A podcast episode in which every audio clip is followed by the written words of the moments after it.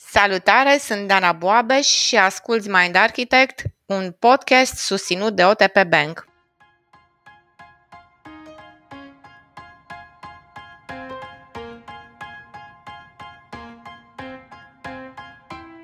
Ai trăit vreodată o deturnare emoțională? Un moment în care ai simțit că tensiunea crește, ai simțit căldură în corp și te-ai înroșit?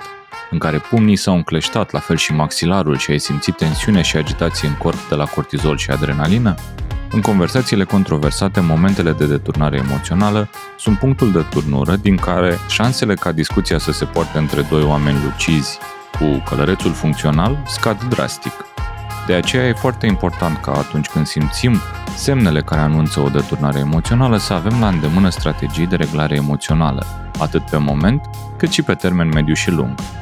Care sunt cele mai importante dintre acestea și cum le putem folosi zilnic, aflăm în episodul de astăzi cu Irina Costea, Neuromindfulness and Transformational Coach.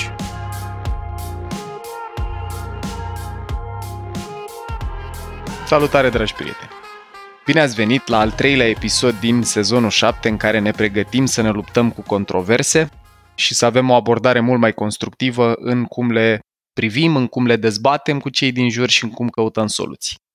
După primele două episoade în care am vorbit despre principii de dezbatere și despre importanța gândirii critice când vine vorba de a analiza fenomene, evenimente, interacțiuni din lumea în care trăim, ajungem acum la episodul numărul 3, care eu cred că e extraordinar de important în a completa tabloul ăsta pentru interacțiune mai constructivă în controverse, pentru mai multă înțelegere, mai multă colaborare. Vorbim în acest episod despre reglaj emoțional. Locul lui e foarte firesc în sezonul ăsta pentru că atunci când ajungem să dezbatem cu cei din jur subiecte controversate, elefantul se durează, trăim deturnări emoționale și conversațiile care ar putea fi constructive și duce la dialog în general și la înțelegerea perspectivelor diferite pot sfârși prin a eroda relații. Deci ăsta e un episod care credem că e foarte, foarte important în a completa triada asta, gândire critică, dezbatere și reglaj emoțional și pentru că e o temă foarte amplă și o să vă facem trimitere și la materiale de pe mindarchitect.ro în sensul ăsta, unde puteți afla mai multe. Avem alături de noi o persoană care s-a, cum să zic, luptat cu subiectul reglatului emoțional și l-a înțeles în profunzime, îl practică de o grămadă de timp și sper să ne ajute pe fiecare dintre noi să o facem mai bine. Irina, te pup și mă bucur tare mult să ne auzim și în podcast. Bună, Paul! Bună, Luciana! Bună, Dana! Mă bucur tare mult să fiu aici alături de voi astăzi, să combatem uh, stresul și să ne reglăm emoțional împreună. Lucru care cred că e abilitatea pentru secolul în care trăim. Trăim într-o lume cu multă ambiguitate, volatilitate și așa mai departe, în care procesul ăsta de reglaj emoțional e un skill indispensabil, e o abilitate, e un lucru pe care trebuie să învățăm să-l facem și abia aștept, Irina, să explorăm în conversația curentă cum o putem face, în ce constă el și, mă rog, multe alte teme interesante. Până atunci vine momentul care știu că îi place Lucianei foarte tare, în care o invităm să ne prezinte invitatul mai în profunzime.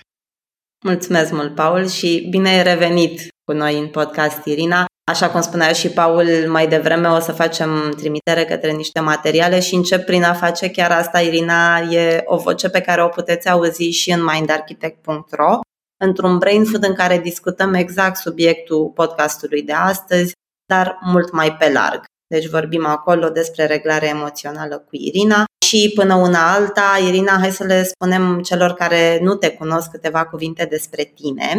Irina Costea este Neuromindfulness and Transformational Coach. E certificată ICF la nivel BCC cu peste 1000 de ore de coaching la momentul ăsta. Coaching făcut unul la unul și în ultimii doi ani, nu greșesc, da? Da, da. Bun.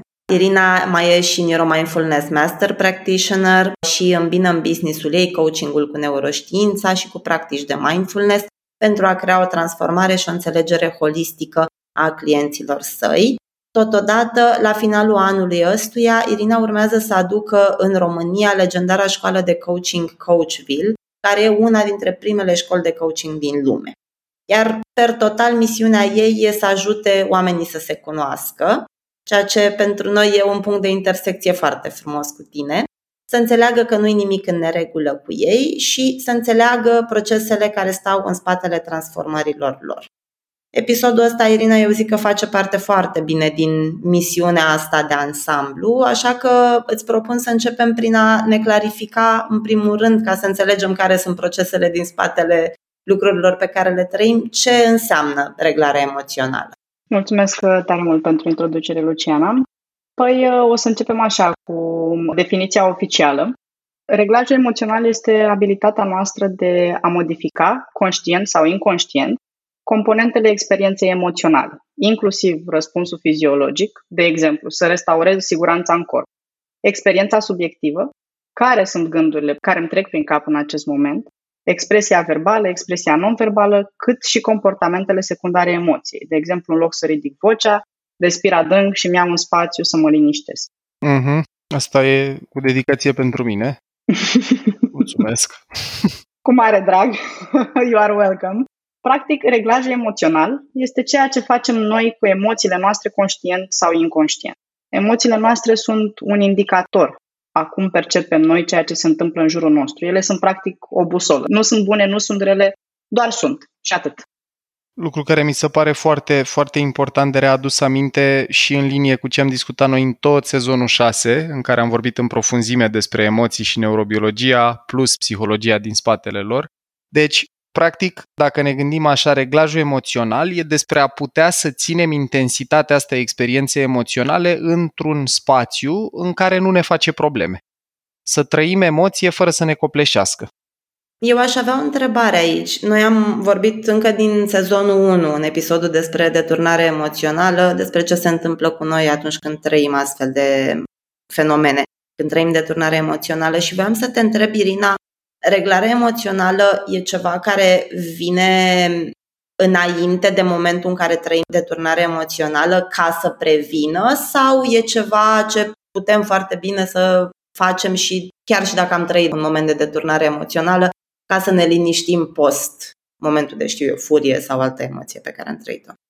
Reglarea emoțională are două componente. Are componenta inconștientă, care se întâmplă automat, înainte să intre călărețul în acțiune, uh-huh. elefantul dă niște comenzi. Are și componenta conștientă, în care eu am dezvoltată partea asta, eu mă refer ca și actor, nu eu neapărat, am dezvoltată partea asta de meta-awareness, așa cum ați povestit și voi de multe ori în podcast, care are un rol esențial în reglajul emoțional conștient. Practic să pot să mă observ și să-mi dau seama că am intrat într-o deturnare emoțională și de acolo să pot să acționez conștient versus să reacționez. Deci este și inconștientă, dar și conștient. Are două componente. O întrebare la asta inconștientă, Irina. La componenta inconștientă, când elefantul caută mecanisme de reglaj emoțional, nu sunt neapărat cele mai înțelepte. Iau ca exemplu, dacă mă simt rău pentru că, iată, puiul de cățel pe care tocmai l-am adus în viața noastră a dărâmat a treia oară castronul cu apă în 5 minute, pot să trăiesc cu stres, să simt uh, agitație corporală, să simt furie și ca să mă reglez inconștient pun mâna pe ceva de mâncare. E validă ideea asta că de multe ori componenta de reglaj emoțional inconștientă poate să fie eficientă în a ne regla emoțional, dar nu neapărat cu cele mai sănătoase sau benefice strategii? Foarte adevărat. Astea se numesc tipuri de reglaj adaptativ sau non-adaptativ. Și vorbim despre ele pe larg în Brain Food din uh, varianta premium a podcastului. Uh-huh. Deci da, se poate, știi cum e, elefantul caută calea cea mai scurtă întotdeauna exact. și cea mai Scurtă eficient. și familiară, nu neapărat exact. cea mai... Bun, perfect. Irina, cum ne putem uita la reglajul emoțional ca mecanism de apărare? Ca să putem să lucrăm activ și conștient pe reglajul nostru emoțional, e nevoie în primul rând să-l înțelegem și să vedem ce fel de strategie avem noi tendința să folosim. Aici sunt două mari categorii. Sub reglajul emoțional, adică fac puțin sau nimic cu emoțiile mele. Aici intră în general oamenii care au un atașament anxios preocupat, mm-hmm. care au un nivel foarte ridicat de stimulare emoțională și nu se pot regla singuri, căutând reglare exterioară de la alți oameni. De tipul alți oameni trebuie să mă calmeze, eu nu pot să o fac singur, nu mă pot controla, așa sunt eu nervos, n-am ce să fac când apare furia. Bănuiesc că am auzit cu toții expresiile astea, n-am ce să fac, dacă m-am enervat, m-am da, enervat. Da, da. Sau așa sunt spus. eu. Da. Sau așa sunt eu, sunt mai impulsiv, exact. sunt mai... Uh-huh. Exact, asta este povestea pe care eu mi-o spun mie ca să get away with it. În cazul ăsta, zonele prefrontale nu pot să reducă activitatea în amigdală, care este extrem de stimulată, dacă ne uităm pe un CT. Există și varianta a doua, suprareglajul emoțional. Aici avem, în general, oamenii cu atașament evitant, unde există tendința să își supraregleze stările emoționale, distanțându-se de alții și dezvoltând o independență extremă. Aici, zonele prefrontale inhibă amigdala, care de obicei arată o activitate extrem de redusă. Uh-huh. Și pentru cei dintre noi care, nu știu, eu mi-am luat un carnețel acum lângă mine, de pildă, încercând să mapez așa, să văd cum arată vizual, pe pași. Și dacă tot am zis pași, pentru cei dintre noi care ar avea nevoie să vadă pe unde, pe ce cărare trebuie să o ia ca să se regleze emoțional într-o manieră eficientă, avem niște pași prin care îi putem ghida? Da, avem. Oliver Kubart propune în cartea sa Frontiers in Human Neuroscience că procedura de tip EMDR, Eye Movement Desensitization and Reprocessing, funcționează ca un neurotraining pentru că promovează controlul emoțional. De aici noi am extras patru pași esențiali pentru ca reglajul emoțional să se întâmple. Yeah. Și avem așa. 1. Abilitatea de a identifica propriile stări emoționale, cât și stările emoționale ale celor din jur. Pot să-mi dau seama, de exemplu, când simt frică și când simt furie și știu să fac diferența între ele, știu cum se simt în corpul meu și cum reacționez eu la ele. Și pot să văd și la alți oameni atunci când se întâmplă. Al doilea pas ar fi să înțelegem natura emoțiilor. Natura emoției este să vină și să plece. Nu există emoție negativă, nu există emoție mhm. pozitivă. Emoția este doar un indicator acum percepe mintea mea ce se întâmplă în exterior. Acționează ca o busolă. Pe asta aș pune chiar un pic de focus primele două componente până ajungem la următoarele, aș spune așa, să văd, Irina, dacă am înțeles bine. Deci, unul, e foarte important să ne antrenăm atenția, să ne observăm propriile emoții. Pasul 1, da? Self-awareness-ul, conștientizarea asta a propriilor stări. Dragilor, asta, dacă vreți un pic mai multă profunzime neuro, e un proces care e condus de ceva ce se numește Salience Network, rețeaua asta ce e prezent cu noi, nu știu cum să traduce în română Salience. A Sunt observa. două, Așa. Cum? A? A observa. Salient. Deci rețeaua... Ok. Rețeaua observației sau rețeaua... Nu? Cum? Irina e corect? Are sens așa? Da, da, da. Rețeaua care se ocupă cu a observa lucruri. Cu a observa. Bun. Unde pentru pasionați avem două structuri implicate, respectiv cortexul cingulat anterior și insula sau cortexul insular.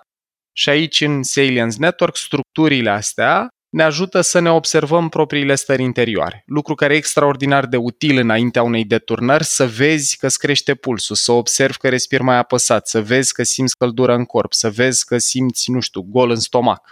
Și după aia, al doilea pas, așa cum l-am înțeles eu, Irina, de la tine, este să-mi dau seama că stările astea pe care eu le trăiesc sunt trecătoare, sunt niște elemente care sunt firești și apar în diferite circunstanțe, dar să nu mă identific cu ele, să n-ajungă să mă trăiască propriul corp pe mine, să mă trăiască propriile stări corporale pe mine, ci să-mi dau seama, să mă pot detașa, să pot să privesc obiectiv și să zic, bă, simt furie, nu sunt furie.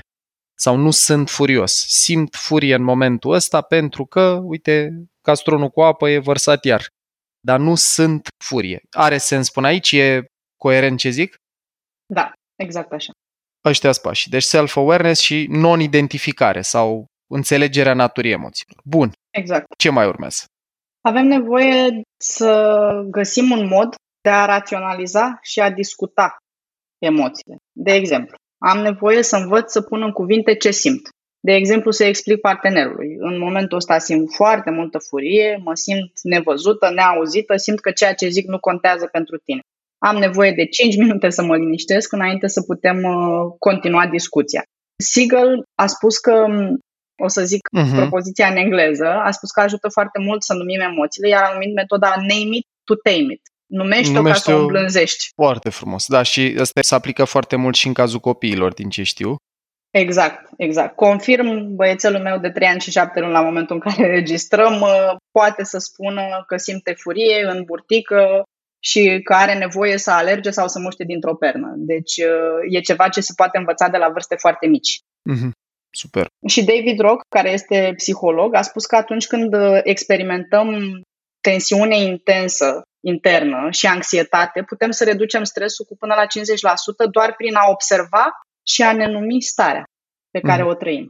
Asta mi se pare foarte utilă și foarte la îndemână și foarte simplă. Și foarte mișto. Pentru exact. mine chestia asta are mult sens.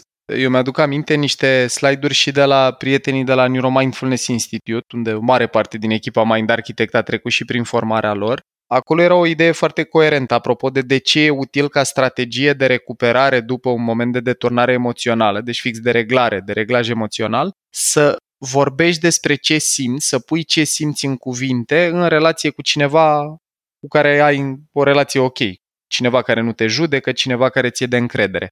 Și am vrut să înțeleg cumva de ce. Ok, care e mecanismul din spate, care e explicația din spate. Și e foarte interesant, deci când trăim deturnările emoționale, practic activitatea noastră cerebrală se mută cu precădere de la structurile corticale la alea subcorticale, preia controlul elefantul.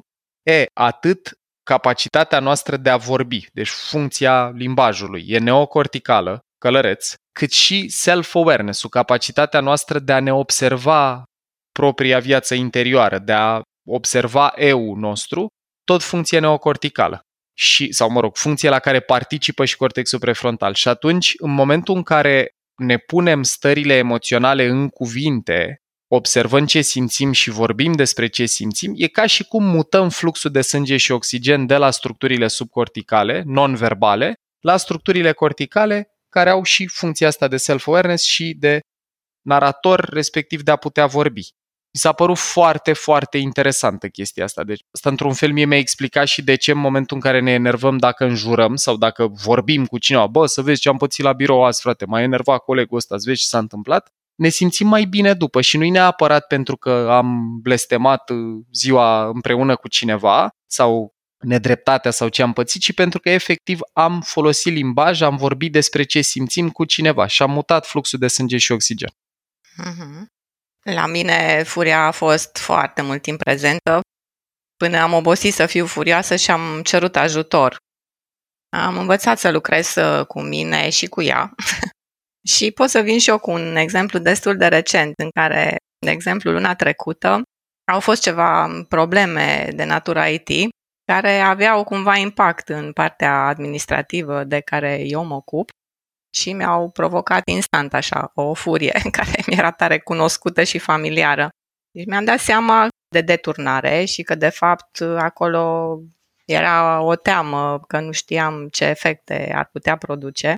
Și cum Dorin are multă tangență cu IT-ul, pe de o parte, iar pe cealaltă știu că cu ajutorul discuțiilor dintre noi mă pot regla. M-am dus la el, i-am spus din start că sunt furioasă și că am nevoie să înțeleg mai multe.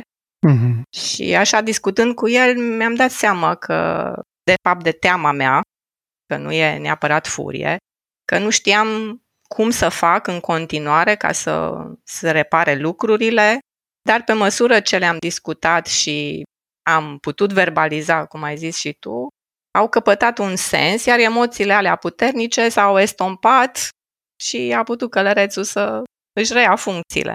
Excelent, excelent. Deci doar povestind cu el, schimbând da, idei. Povestind și ce idei și și ce simt. Stări. Mm-hmm. Da, da. Eu aș pune aici o singură completare importantă și Irina curios care e și inputul tău pe subiect mie mi se pare foarte important să vorbim cu cineva care nu ne turează și mai tare în momentele alea. Deci e clară știința din spatele faptului că a împărtăși ce simți cu cineva are valențe și de reglaj emoțional și chiar terapeutice, apropo de procesele de terapie, dar e foarte important să nu vorbim cu cineva care ne întărâtă și mai tare, fie antagonizându-ne, fie eu am trăit situații de felul ăsta în care trăiam mânie și vorbeam cu prieteni care ziceau, păi da frate, e normal să fii furios, cum e inadmisibil cei trei, nu-i normal așa ceva. Și acolo ieșeam din conversație cumva mai întărâtat, mai furios, mai hotărât că ce am trăit eu e legitim, ce a trăit ălălalt nu e și așa mai departe.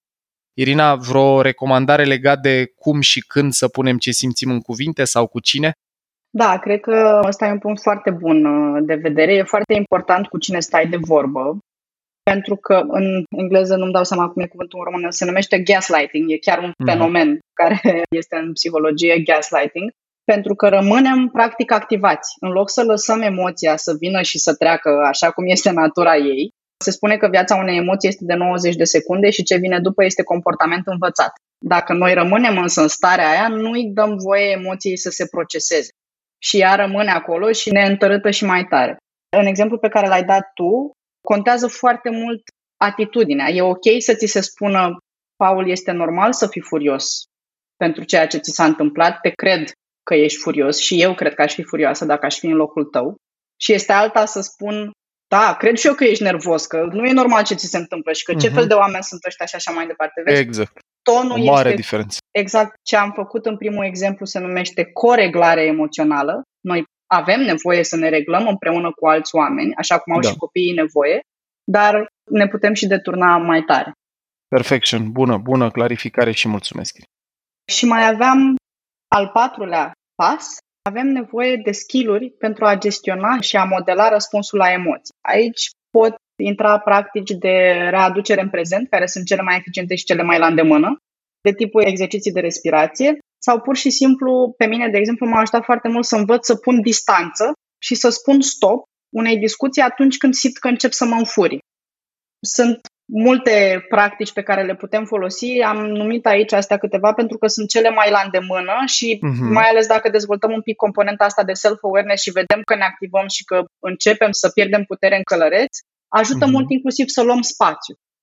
Ceea ce eu aș vrea să subliniez ca metodă foarte sau ca practică foarte sănătoasă și legitimă, dragilor, noi nu avem în România cel puțin cultura asta de a spune, băi, am nevoie de o pauză când se încinge discuția, când simțim pulsul crescut, când simțim că respirăm mai apăsat sau că ni s-a încălzit corpul. Ăștia toți sunt indicatori care arată că s-a produs activarea aia simpatică și că intrăm în starea de luptă sau de fugă.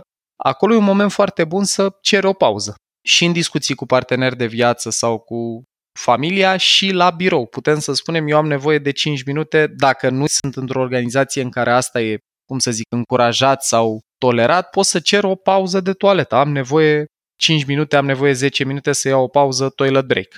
E foarte important să conștientizăm că în momentul în care trăim turarea asta interioară, când simțim că apare activarea interioară, dacă nu punem pauză, o să vorbească doi elefanți sau mai mulți elefanți și acolo tot interesul nostru pentru subiect, pentru soluție, pentru a ajuta, pentru motivul pentru care eram în dezbaterea, buna intenție o să aibă parte de o foarte proastă execuție. Așa că pusul spațiului între stimul și reacție e foarte, foarte important. Drumul spre iad e pavat cu bune intenții. Întotdeauna. Întotdeauna. Uite, la capitolul skill-uri am și eu un exemplu, că tot ai zis de ideea asta de a lua o pauză și a zice am nevoie să am un pic de respiro. Exemplul meu e de la dans și aveam momente în trecut în care făceam exerciții pe care nu reușeam să le fac de niciun fel. În mare parte, de multe ori se întâmpla asta pentru că corpul meu se simțea într-un fel inconfortabil în contextul ăla, nu știa ce trebuie să facă mecanic și atunci la mine se instala gândul ăsta, sau de fapt mai degrabă sentimentul că sunt incompetentă și nu reușesc să fac nimic și atunci mai bine, mai bine nu mai dansez Frustrare. Deloc. Uh-huh. Exact, frustrare, mă înfuriam pe mine sau pe instructor după caz dacă mi se părea că nu mi explică ceva logic și mi se blocau și mintea și corpul acolo. Nu mai puteam să mai plec de acolo și apoi înghețam. Se generaliza sentimentul ăsta că nu sunt bună de nimic, deci mai bine nu mai fac, eventual mă las de dans de tot și nu mai făceam nimic până la finalul orei. Ăsta era rezultatul.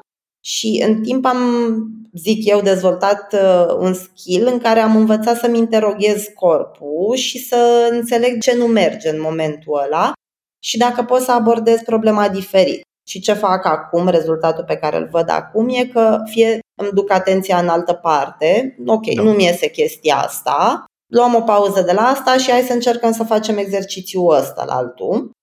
Fie dacă constat că sunt prea înfriată sau prea frustrată și nu pot de niciun fel, iau pauză de tot. Dacă nu pot să fac altceva, zic ok, am nevoie să ies 3 minute din sală, din curs și să mă reglez și mă întorc cu un alt tonus. Este un exemplu de cum arată un skill care să te ajute să gestionezi și să modelezi răspunsul la emoție? Da. Este, în primul rând, o dovadă a faptului că ai dezvoltat componenta de self-awareness, că poți să identifici faptul că începi să trăiești deturnarea emoțională și că în curând o să-ți pierzi călărețul cu totul, după care alegi ce să faci mai departe, ceea ce este foarte, foarte important. Mie mi se mai pare important, Irina, să spunem și ideea asta, poate în bucățica asta din conversație, că sunt o grămadă de metode de a reduce sau de a ne recupera după o deturnare emoțională sau de a ne regla în timpul unei conversații intense, e important să vedem și ce merge pentru noi. Pentru că, no, chestia asta cu pauza pentru unii oameni merge, pentru alții e chinuitoare, conectarea cu propriul corp e ceva ce universal ajută, dar nu toată lumea are la momentul la care poate ascultă episodul relația asta cu a simți propriile stări corporale. Și, dragilor, ăsta e un maraton, nu e un sprint. Reglarea emoțională e ceva ce inclusiv oamenii care știu teoria asta au dificultăți în a trăi. E important să spunem asta. Eu sunt o persoană care am poate mai frecvent decât îmi place să recunosc momente când aș avea nevoie de mai bune abilități de reglare emoțională și dacă trăiți sentimentul ăsta în timp ce ascultați, bă, pare ușor ce zic oamenii ăștia, dar uite mie nu prea mi iese, nu vă neliniștiți, e o luptă comună asta. E firesc să trăim, mai ales în lumea în care trăim multe deturnări emoționale. Dacă trăim în București sau într-un oraș de ăsta foarte stresant, cu atât mai mult, da? locuri de parcare luate, trafic, aglomerație, oameni care nu strâng după căței pe stradă și tot așa, la birou, agitație, copii și așa mai departe, nu vă neliniștiți dacă nu vă iese brici sau dacă nu vă iese fiecare tehnică pe care ați auzit-o aici. Irina, până mergem la concluzii și la niște tips and tricks așa de luat acasă din toată experiența ta, vreau să facem rezumatul. Deci eu am înțeles așa că cei patru pași pentru care reglajul emoțional se întâmple sunt Numărul 1 să conștientizezi ce simt și aici ajută mult conectarea asta cu propriul corp îmi vine să spun că e util inclusiv dacă vrem să dezvoltăm asta, e cercetarea Taniei Singer, care a studiat mult zona asta de empatie și compasiune, care spune că body scan-urile, meditația de tip body scan, să scanezi mental propriul corp, ajută inclusiv la empatie pentru că antrenează insula, regiunea asta din creier care ne permite să ne simțim propriile stări corporale. Ăsta e pasul 1, da? Conștientizarea ce simțim. Da. 2. Mulțumesc. Înțelegerea naturii emoțiilor ca fiind trecătoare și impermanente, ăsta e pasul 2, vreo completare aici? A, nu. Bun, și ne spui tu și că acționează ca o busolă, da? Deci trebuie să mă uit la emoție nu ca la ceva ce mă încurcă și de care trebuie să scap, ci ca la ceva ce mă informează că eu în momentul ăsta am nevoie de asta sau nu am nevoie de asta, simt asta. Emoțiile ca busolă, emoțiile ca înțelepciune non-verbal. Exact așa. După care, pasul 3 e să găsim o manieră, că e scris, că e vorbit, în care să raționalizăm și să discutăm emoțiile, deci să facem conexiunea între structurile subcorticale și structurile corticale, integrarea verticală a lui Siegel, da? să putem să punem în cuvinte ce simțim, să reușim să aducem și călărețul la masă în momentul în care elefantul e foarte tensionat emoțional, ăsta e treiul, și patru este să dezvoltăm abilități, competențe, skill-uri pentru a modela, modula răspunsul nostru la emoție. Că vorbim de mișcare, că vorbim de somn, că vorbim de, nu știu, a pune spațiul ăsta între stimul și reacție.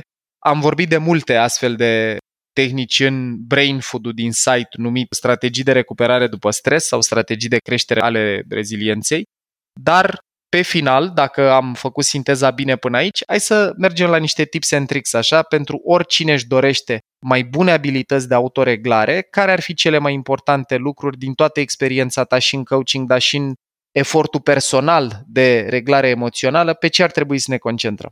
Primul lucru pe care l-aș aduce în discuție, de fapt pe care l-ai adus și tu în discuție un pic mai devreme, este împrietenirea cu propriul corp. Ceea ce se numește bottom-up regulation. Ne ajută foarte mult cred că ai spus și tu într-un podcast, dacă nu mă înșel, că nu poți să calmezi mintea cu mintea. Da? Mai întâi trebuie să aducem Very starea asta smart. de siguranță în corp, astfel încât să putem să ne reglăm și top-down, da? de la minte înspre corp. Aici ajută mult tehnicile de body scan. Eu le dau clienților mei două tipuri. Unul în momente random, trei alarme sau două alarme puse în momente pur și simplu aleatorii în timpul zilei sau programate pentru, nu știu, mamele care au deculcat copiii și de stat acasă cu ei toată ziua. Ajută foarte mult să mă împrietenesc cu mine și să văd care îmi sunt nevoile. să-mi scanez corpul din vârful capului până în vârful degetelor de la picioare, mm-hmm. să văd dacă există vreo durere pe care n-am băgat-o în seamă, vreo nevoie, adică nu știu, ar fi trebuit să beau apă acum două ore și am ales să stau să lucrez la Excel-ul ăsta. Trebuia să mănânc azi dimineață și e trei după amiaza și eu n-am mâncat nimic. Unde îmi spun mie nu? Mm-hmm. Ajută foarte mult și cum se simte corpul meu. Și asta ajută la dezvoltarea interocepției, așa se numește capacitatea noastră de a observa ce se întâmplă în interiorul nostru, și fizic, dar și ca stare psihică. Așa duce mai departe autocunoașterea, fie că vorbim despre procese de coaching, fie că vorbim despre procese de terapie, fie că, nu știu, facem foarte multe teste. Avem nevoie să înțelegem care este stilul nostru de atașament pentru că este strâns legat cu tipul de reglaj emoțional pe care îl folosim inconștient. Apoi, cum se simte corpul nostru când detectează o amenințare? Exact cum ziceai și tu mai devreme. Unii oameni au un gol în stomac. Mie, de exemplu, îmi transpiră mâinile și am transpirații reci. Îmi vine să vărs. Care sunt sistemele noastre de convingeri limitative? Care sunt poveștile pe care eu mi le spun mie? Care e povestea vieții mele și ce am înțeles eu din ea? Asta ajută foarte, foarte mult să vedem de ce mă trigăruiește o situație în care cineva ridică vocea la mine? Pentru că toată copilăria cineva a țipat la mine și m-am simțit. Foarte util. Deci Foarte. astea sunt primele și cele mai importante, dacă ar fi să punem o bază. Mm-hmm. Apoi aș aduce în discuție practici minte-corp de vindecare. În primul rând, prioritizarea programului de somn și lucru activ pe probleme de somn. Nu avem cum să funcționăm în parametri dacă nu dormim suficient, dacă nu ne odihnim bine. Este primul pas. Amin la asta, mi se pare foarte, foarte important să reamintim importanța somnului. Avem și un episod, dragilor, îl găsiți în YouTube și pe toate platformele de podcasting, se cheamă De ce somnul îți poate salva viața, unde e un mini-mini rezumat din idei culese de la Matt Walker. Aici vă recomandăm ca extra resurse și podcasturile lui Andrew Huberman cu Matt Walker și nu numai pe tema somnului. Puteți căuta Andrew Huberman Sleep E o resursă foarte utilă, plus cartea De ce dormim, dar practic ce spune știința e că nu prea există o tehnică de reglare sau de regenerare și cognitivă și corporală mai bună decât somn. Nimic nu compensează absența somnului, de asta și în episodul curent, dacă vreți mai bună capacitate de autoreglare emoțională, clar e important să prioritizați somn. Da, nu mai știu unde am văzut, la cine am văzut citatul, mi-a plăcut foarte mult. Prețul pe care noi îl plătim pentru neuroplasticitate este somnul. Nu e un timp pierdut, este ceea ce dăm la schimb ca să putem să avem partea de neuroplasticitate. Beautiful. Mai departe aș spune practici de meditație, ajută mult. Eu folosesc mult exercițiile de respirație ca pe o meditație. Uh-huh. Ajută mult la activarea ramurii parasimpatice.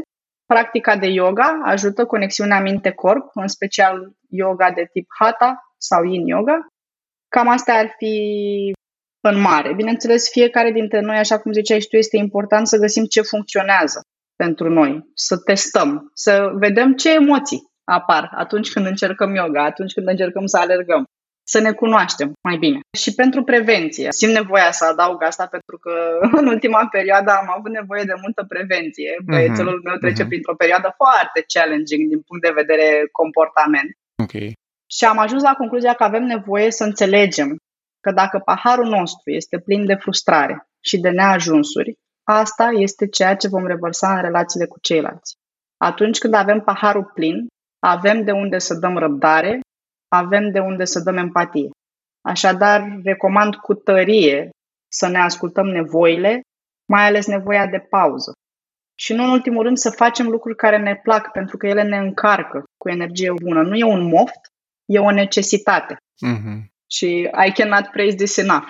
Toate practicile astea de vindecare se încorporează pe rând, nu toată odată pentru a evita copleșirea. Mă refer mai ales aici la practicile minte-corp de vindecare, cu somnul, cu meditația, cu exercițiile de respirație, cu yoga. E bine să începem cu promisiuni zilnice pe care să le onorăm pentru câteva săptămâni, apoi mai introducem o practică și tot așa. De exemplu, eu am început la un moment dat cu 10 minute de yoga pe zi, timp de o lună, apoi am crescut treptat timpul, când m-am simțit confortabilă, am început să introduc meditația, apoi exercițiile de respirație și acum am ajuns să îmi dau seama ce am nevoie în fiecare zi. Astăzi am nevoie să fac yoga, astăzi am nevoie să meditez. Poți să le alternezi, nu trebuie să le faci pe toate, deodată, în același timp.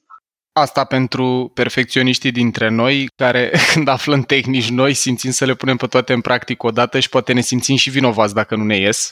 Sigur. Din prima. Deci, dragilor, procesul ăsta de reglare emoțională presupune în principal și la un nivel mai profund decât tehnicile pe care noi le putem împărtăși în episoade de podcast și multă autocompasiune să înțelegem că în fiecare moment facem cam tot ce putem cât putem de bine, ne dăm silința în fiecare moment. E principiul ăsta din programare neurolingvistică care spune că fiecare comportament al nostru e cea mai bună iterație pe care o puteam face cu resursele disponibile la momentul ăla și dacă chiar înțelegem și acceptăm ideea asta, putem să fim și mai blânzi cu noi.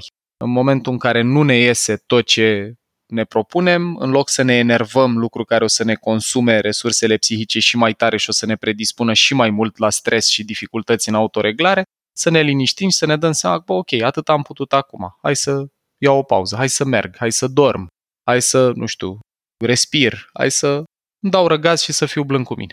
Aș adăuga aici, Paul, un pic exact ce ai zis tu mai devreme, partea asta că nu e nevoie să ne iasă 100% tot timpul. Nu avem nevoie de presiunea asta pe noi și dacă stăm să ne gândim, asta ar fi o suprareglare uh-huh. emoțională. Da? Uh-huh. Avem nevoie să mai și explodăm. Important este și ce facem după și important este să ne iasă mai des decât ne ieșea înainte. Nu o să putem niciodată să o facem 100% din timp. Am fi roboți și nu e cazul. Irina, mulțumesc din suflet.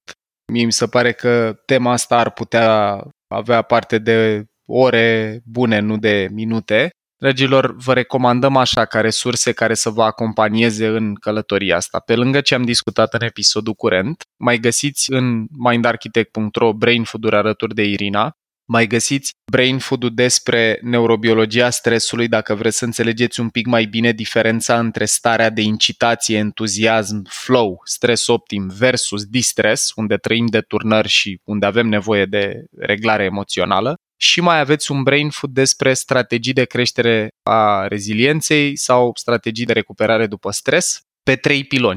Piloni corporali, apropo de ideea asta că nu poți să te bazezi pe minte când ești obosit, încărcat sau nervos, you cannot change the mind using the mind în momentul în care ești obosit sau epuizat. Pârghii mentale, departe din ele am vorbit și aici, inclusiv asta cu a pune în cuvinte ce simți sau a scrie despre ce simți și ce trăiești ca metodă de a aduce și călăreț în conversație, funcțiile verbale, neocorticale și mai avem un pilon acolo în brain food respectiv despre pârghii care țin de mediu.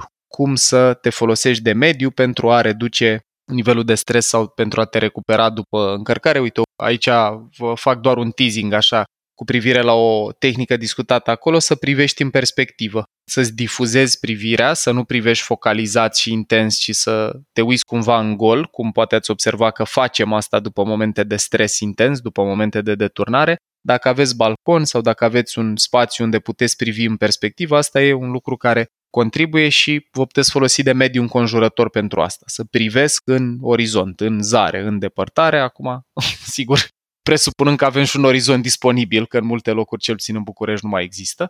Deci, e un început de drum și e important la finalul episodului 3 să reamintim că avem triada asta. Gândirea critică ne ajută să ne dăm seama ce are sens și ce nu are sens pentru noi și nu numai.